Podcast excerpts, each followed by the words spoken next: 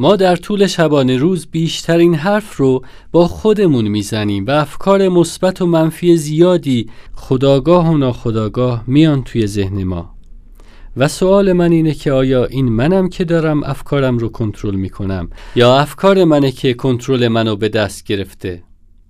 اکثر ما میگیم که در مورد دیگران قضاوت نداریم و بهشون فکر نمی کنیم اما واقعیت اینه که مغز ما مدام در حال تجزیه و تحلیل دیگرانه. ما در مورد اینکه دیگران چه جور آدمی هستند و چه جوری فکر می‌کنند نظراتی داریم که ممکنه درست باشند یا درست نباشند در واقع ما بر اساس تجربیاتمون و شرایط زندگیمون در کودکی و از طرفی با توجه به نظر والدین و باورشون در مورد اتفاقات و رفتار دیگران فکر می کنیم و برای اتفاقات مختلف تو ذهنمون دنبال جواب هستیم و حالا سوال اینه که این فکرها از کجا میان؟ این حرفها واقعا حرفای کیه؟ یه کودک، یه والد و یه بالغ درون همه ما هست که می‌تونه مثلا یک کودک پر انرژی و شاد باشه یا یه کودک ترسیده و ضعیف.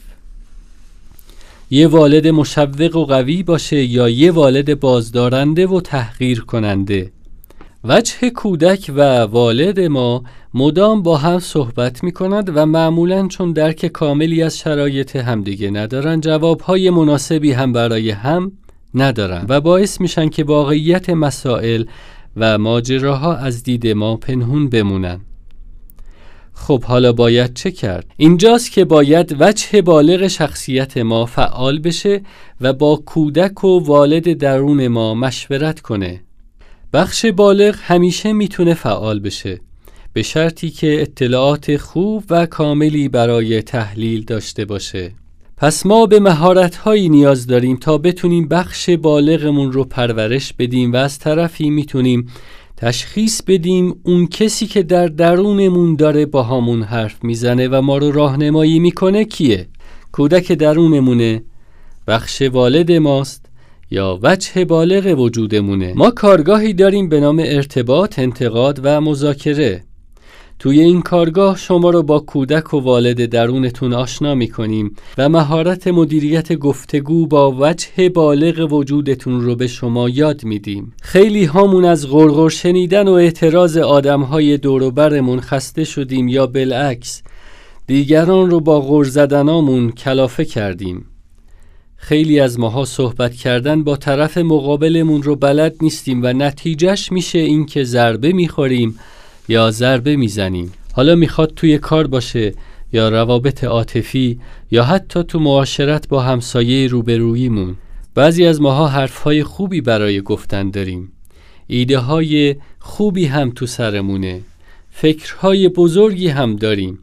ولی راه های ابراز این ویژگی های خوب رو نمی‌شناسیم و از جایگاهی که توانایی و لیاقتش رو داریم دور میمونیم.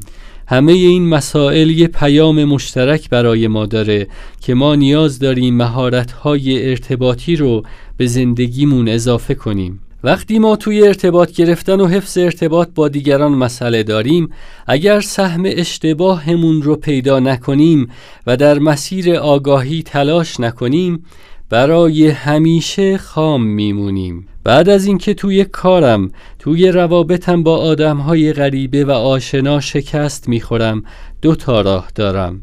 راه اول راه بیفتم اینور و اونور و به همه دنیا بگم که دیگران با من چه کردن و چقدر ظالم و نامرد بودن و از بی تجربگی من سوء استفاده کردن.